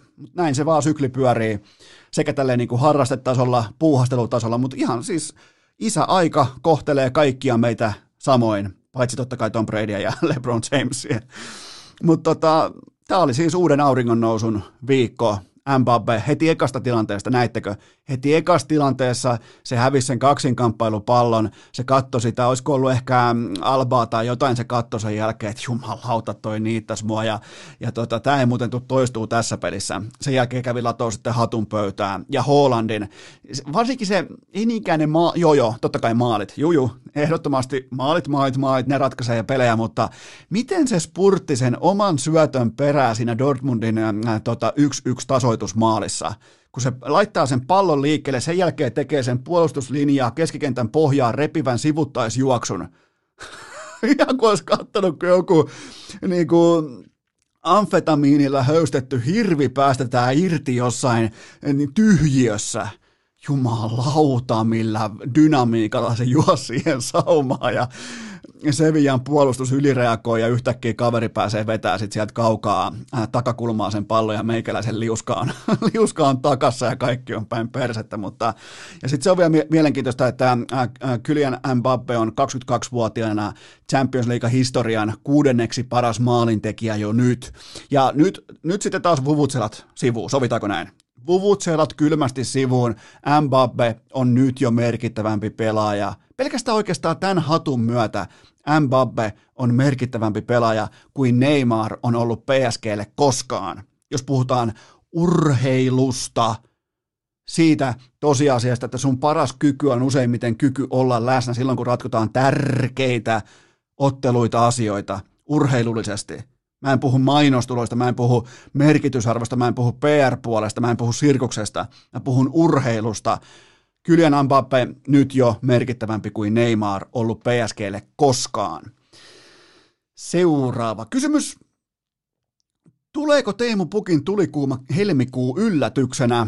Mm, päinvastoin on ollut aina kevään, pela, kevään pelaaja ja nyt äh, ehkä termi aina tarkoittaa siis edellistä Noritsin nousujuhlaa ja korpivailuksen jälkeen Stoke vastaa kaksi suunia ja sitten Coventry ja Taivaan sinisiä vastaan 1 plus 1, jos sallitte tällaisen Kendojanarin äh, teholukema merkintä kirjauksen. Äh, Norits on Tsemppärin kärjessä neljän pisteen reaalimarginaalilla, eli kaikilla on myös sama määrä otteluita pelattuna pois lukien Swansea, joka tekee voimakasta nousua ja voi myös nousta äh, suoran nousijan paikalle, eli niitä menee kaksi suoraan valioliikaa. Mutta kaiken kaikkiaan tässä formissa, tässä tilanteessa äh, mä alkaisin kaivaa sieltä vaatekomerosta niitä vanhoja pukkisukkia ja pukkipaitoja ja ää, äh, niitä tota, kellertäviä vaatteita, kasseja ja kaikkea tätä esiin, koska Norits menee valioliigaan. Seuraava kysymys. Ottaako Helmarit perjantai-iltana suoran EM-kisapaikan? Ää, oikeastaan vain erikoinen ottelun alkamisaika voi hidastaa tätä kunniajuoksua, eli matsi alkaa jostain syystä kello 18.15. Eihän mikään matsi ala ikinä 18.15, joten ää, Helmareilla Suomen naisten jalkapallon maajoukkueella on siis vastassa Portugali ja lohkovoittaja suoraan arvokisoihin. Molemmilla vyöllä nyt 6 matsia ja 16 pistettä voitolla sisään. Siis käytännössä voittaja menee tästä automaattisesti sisään. Viimeiset kolme kohtaamista vuosien saatossa kaikki tasan. Joten nyt joku taas 90 naamamaali naama, naamamaali läpiajo, tai jopa läpiajo naamamaali tähän, niin oikeastaan Jesse hoitelija linjana ei tarvitse enää olla oman CS-voittonsa myötä vuoden sykähdyttävin urheiluhetki. Joten tota, Suomi voittaa. Suomi voittaa 2-0 Portugalin perjantai-iltana 18.15. Tulee muuten varmaan Yleltä. En näe siis syitä, miksi ei tulisi Yleltä. Joten kannattaa katsoa. On nimittäin, no en, en, en, en, en nyt ota siis, jos mä sanon, että alkaa yleltä, niin sitten tuhannet ihmiset pohtii että no perkele, kun ei ala yleltä ja se on Ylen vika yhtäkkiä. Niin tota, mutta 18.15 niin Helmarit vastaa Portugalia voittaja. Voi sanoa ihan suoraan, että voittaja menee arvokisoihin. Totta kai molemmilla on vielä yhdet matsit sitten sen jälkeen pelattavana, mutta kyllä se on tässä. Se on nyt tässä. Se on kylmästi tässä. Ja Suomi menee, Suomi menee kisoihin voittamalla Portugalia niin kuin se myös voittaa. Seuraava kysymys mitä ajatuksia äh, Draymond Greenin räntti herätti? Eli nyt puhutaan tästä äh, tota, tällaisesta NBA-aiheisesta aika tiukasta puheenvuorosta, jonka Draymond Green esitti epäläsnä olevalle medialle tuossa muutama päivä sitten. Ja oikeastaan mulle jäi niin ehkä ensimmäisenä takeawayna mieleen se, että Draymond – ikään kuin ihmetteli ja opetteli ääneen sitä, että miten liiketalous toimii. Koska liiketaloudessahan on työntekijöitä ja sitten on työnantajia eli omistajia. Ja nämä tahot keskenään ihan samassa pöydässä neuvottelee kollektiivisen työehtosopimuksen, joka sitoo molemmat osapuolet samoihin ehtoihin. Eikö niin? Käy ihan rauhassa läpi tämä koko keissi. Ei tuolla äh, Zoom-pressitilaisuuksissa huutamalla, niin ei siellä neuvotella. Se on se, sitä tarkastetaan sitä sopimusta tasaisin väliajoin, se on neuvottelupöydällä tasaisin väliajoin, se revitään auki edelleen tasaisin väliajoin. Joten siellä tehdään ne ratkaisut, ei Zoom-palvereissa. Ei, ei huutamalla jostain, että James Harden ja äh, James Harden on yhtäkkiä pukukoppisyöpä ja äh, väärä pelaaja ja väärä ihminen ja, ja Detroitin organisaatio voi laittaa äh, Andrew Drummondin siviilikamoihin penkille, koska hänet halutaan treidata. Ei, se, ei ole, se ei ole se paikka, vaikka viesti olisi kuinka oikea, niin se, se ei ole silloinkaan vielä se paikka, koska noin neuvottelee noin tahot. Ihan niin kuin kaikissa bisneksissä työntekijät, työnantajat neuvottelee molempia osapuolia tyydyttävän ää, kollektiivisen työehtosopimuksen, joka on niiden pelaajayhdistyksen nimillä allekirjoitettu, jotta se myös tyydyttää heitä. Niin tota, ei se voi tulla kellekään yllätyksenä, että työnantajan hauvis on isompi kuin työntekijän hauvis. Et pitikö niinku ihan NBAhan saakka mennä asia toteamaan? Sarjaan, jossa pelaajilla on eniten valtaa koko joukkueurheilussa, koko maailman mukaan lukien. Ylivoimaisesti eniten valtaa. Joten Draymond, Draymond ehkä halus vain sanoa jotain, päästää jotain sydämeltään, tukea kaveriaan ilman substanssia. Seuraava kysymys. Onko Utah Jazzin mestaruus ja mormonikirkossa kuulutettu? ja no se tästä oikeastaan enää puuttuisikin, että mormonit alkaa, alkaa sitten juhlia kesällä mestaruutta. Se olisikin muuten mielenkiintoinen osavaltiossa, missä ei ole vaikkapa niinku päihteitä, alkoholia, mitä tällaista juhlahumua, juhliminenkin hyvä, ettei kiellettyä, niin tota, mä veikkaan, että ne menis laskettelemaan. Joo, kyllä. Siis pokaali tuodaan, viedään kondolihissillä ylös ja koko kansa laskee porukalla – urheilujuoman voimin alas. Se on siinä. Siinä on mormoni mestaruusjuhlat, mutta jos mennään tähän niin itse Utah Jazziin, jota mä en oikein vieläkään niin pysty sinällään niin kuluttajana mä en pysty katsomaan, koska se on aikamoista lyijytystä. Se ihan jo historiallisestikin niiden pelaaminen, kun se perustuu aika tiukkoihin, jopa eurooppalaisiin koripalloarvoihin, mutta pisteerotus on tähän saakka 29 pelin jälkeen koko NBAn paras ja se on huikaiseva plus 9 ja 6 paunaa per peli parempi kuin vastustaja. Se on ihan, se on, ne voittaa kaikki pelit kymmenellä pisteellä toisin sanoen. Se on kova suoritus.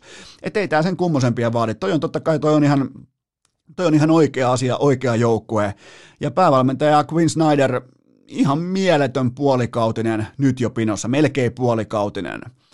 Ja se, mitä pitää sanoa vielä, niin takakentän Jordan, äh, Jordan Clarksoni, niin, niin 28-vuotiaana tehnyt tason noston. Niitä ei kuitenkaan NBAssa ihan hirveästi nähdä, vaikka ei 28 ei ole tietenkään mikään niin kuin, se ei ole hylätty pelaaja, hylätty talentti, silloin ei vielä niin kuin asuta arkkuun, mutta ei me ihan hirveän merkittäviä tason nostajia nähdä enää 28-vuotiaina, joten tota, hänet on nimittäin kertaalleen haudattu jo Clevelandiin ja ura, ura oli paketissa ja ikuinen lupaus ja bla bla bla, niin nyt pystyy hakkaa tuommoisen yli 18 paunaa per peliä johtamaan, johtamaan laadukkaasti ja luotettavasti, ei nyt johtamaan, mutta pystyy olemaan luotettava takakentän pelaaja.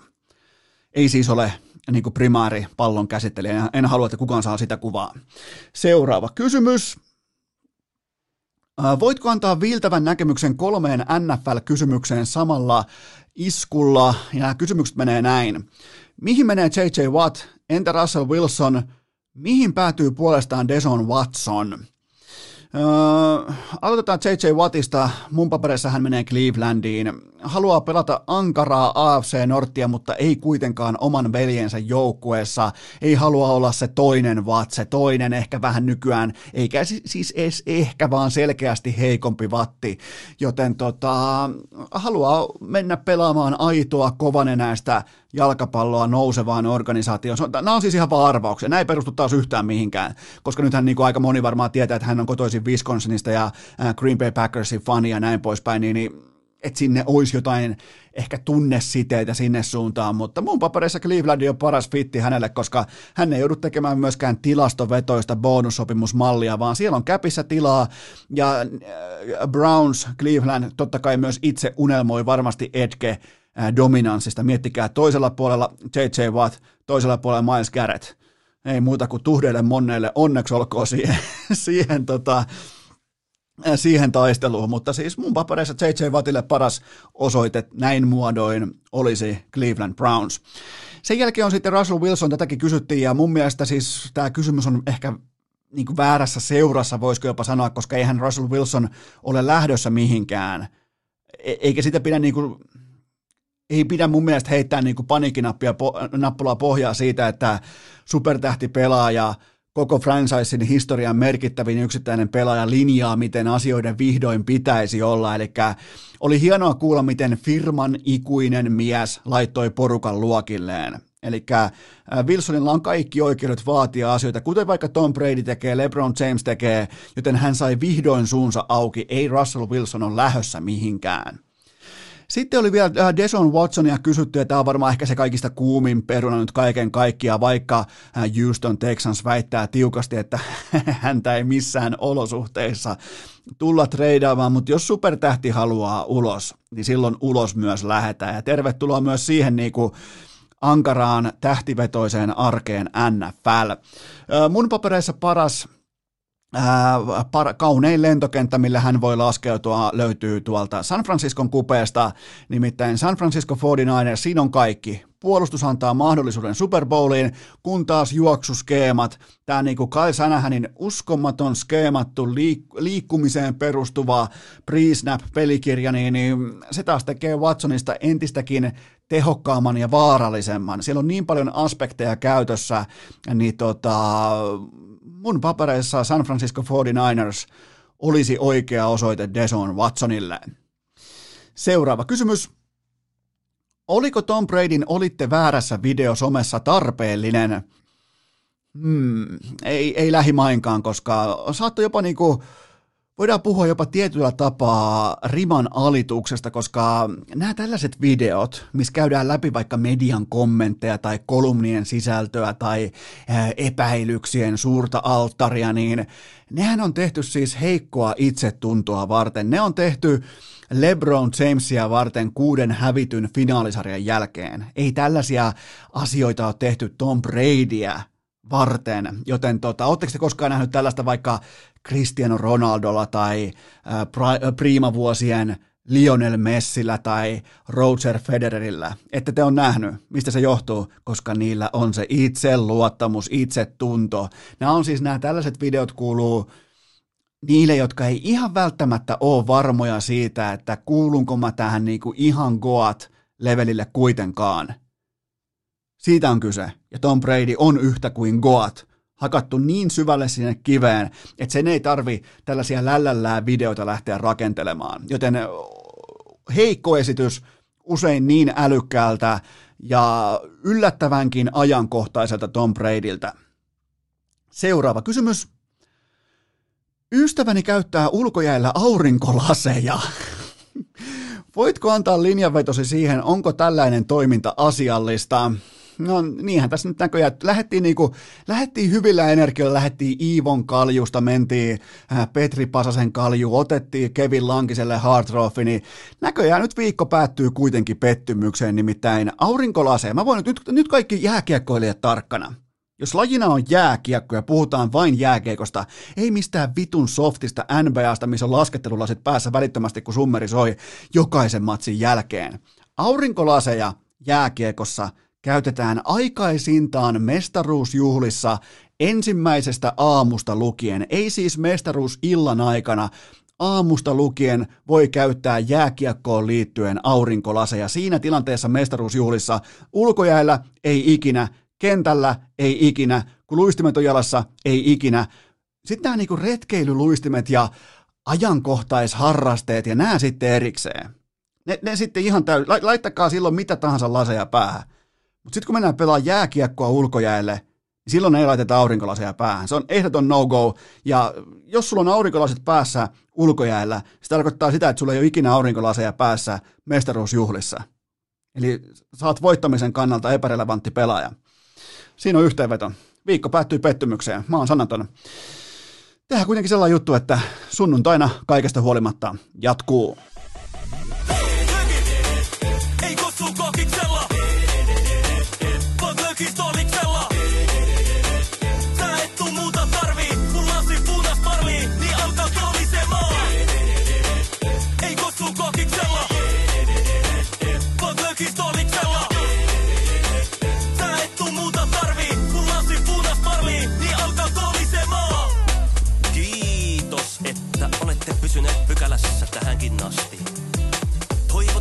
Kaikki tervetulleeksi myös jatkossa.